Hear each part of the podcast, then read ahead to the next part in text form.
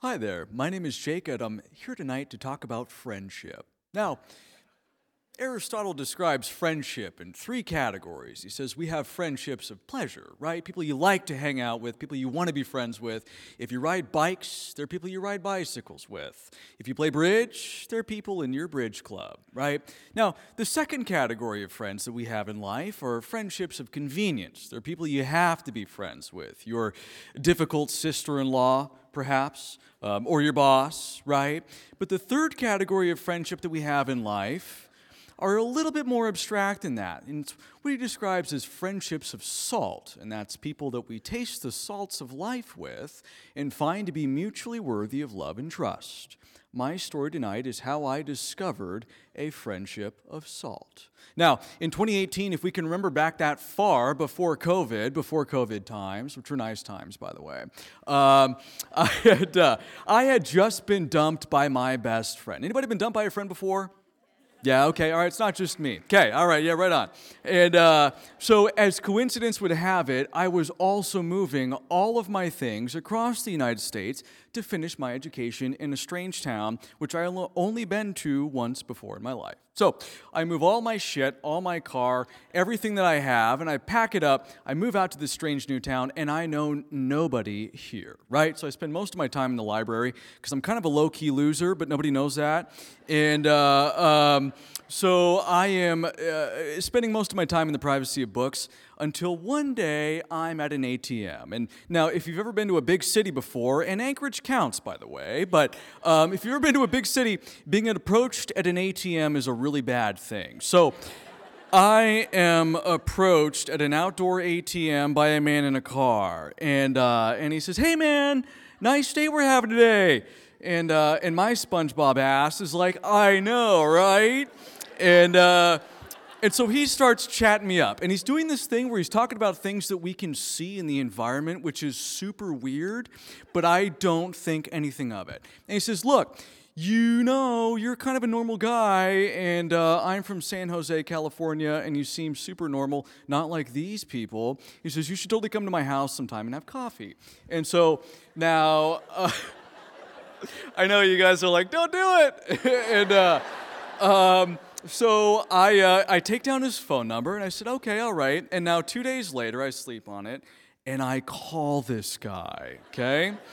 And, uh, and he says, Oh my God, you called. He knew exactly who I was. I didn't have to explain myself. You're the guy from the ATM.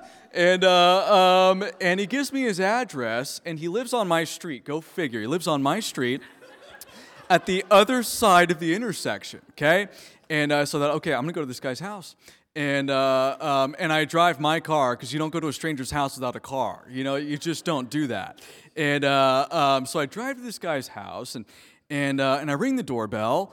And uh, now I was not aware when I when he first approached me or accosted me at this ATM just how tall this man was. Okay, now I'm pretty humble. I'm pretty confident myself. I'm five foot seven and a half, five foot eight in boots. This guy is, I kid you not, six five, big, towering ogre of a man. And, uh, and he says, hey, come on inside. You know, I've been waiting for you. And uh, um, so he makes me a cup of coffee as he promised, right? Because you have to deliver. And, um, and I put this cup of coffee to my lips, and he says, you should totally check out my basement. And, uh, and I'm like, you're what? and he says, yeah, no, seriously, come here. And, uh, and, he takes me over and he shows me this door that literally is down the stairs behind a door. And, uh, and I said, okay, because I'm committed now. I said, all right, okay, all right. And, uh, um, and, I, and I descend. He says, okay, man, go ahead. Like, you first, right? And uh, so I step down the stairs.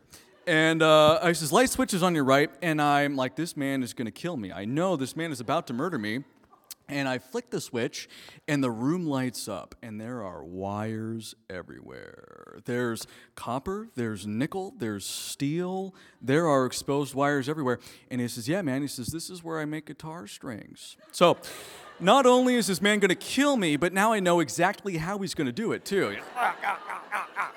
And, uh, um, and so I said, Oh, cool, man, right on. That's really sweet. I like it. Nice. And, uh, and he leans in, he bends over, because he's a big, tall man. He bends over and he says, Hey, you want to get high? And uh, uh, as you can tell, I survived this man's basement. And Mike, at that point in time, Mike and, uh, and I became friends. We became really fast friends for three and a half years. And, uh, and what happened is I spent one to two times a week at Mike's house drinking coffee. We'd sit on his front porch. We would wave at cars. We'd talk to strangers walking their dogs. Um, now, we would also sometimes go antiquing, uh, which was a little weird, but, uh, but I was into it and uh, and and we became this fast kind of friends that were unusual kind of friends. Mike had like three decades on me, right? He's like way taller than me, and uh, and he would tell me all the time. He would say, you know, Jacob, it's kind of weird. People would talk about us if they saw us in public. They'd think that there was something weird going on. And I said, Mike, you have got to stop telling me that because you're making it weird. And, uh, and we became the kind of friends that challenged each other, as friendships are tend to do, right? And he told me one time, he says, Jacob, he says, you know why people don't like you? And, uh, um, and what do you do with that, right? I said, okay. I said, uh, all right, lay it on me. He says, you wear way too much fucking cologne. And uh, I was so offended, I didn't talk to him for like two days, but he was totally right. Um, and it took me like five years to figure that out. Um, but, uh, uh, but we became this kind of strange, unusual sort of friendship that challenges each other. And, uh, and I, I never touched Mike's pain pill addiction, right? I was like, you know what, man, you're doing this thing and it's cool. And he was on about 180 morphine equivalent units a day, right? If we have any physicians in the house, um, that's a little more than a little. Um, and, uh, but so we were just kind of pals like that, and uh, um, and you know I knew we had a kid somewhere, and I knew we had an ex-wife, and, and we just kind of never touched that. But uh, what happened is, uh, as Mike and I got closer to each other um, in 2021, uh, which was well after COVID, it was deep in the trauma season of COVID. So we had all lost our jobs at that point, right? Or at least 22% of our 401ks.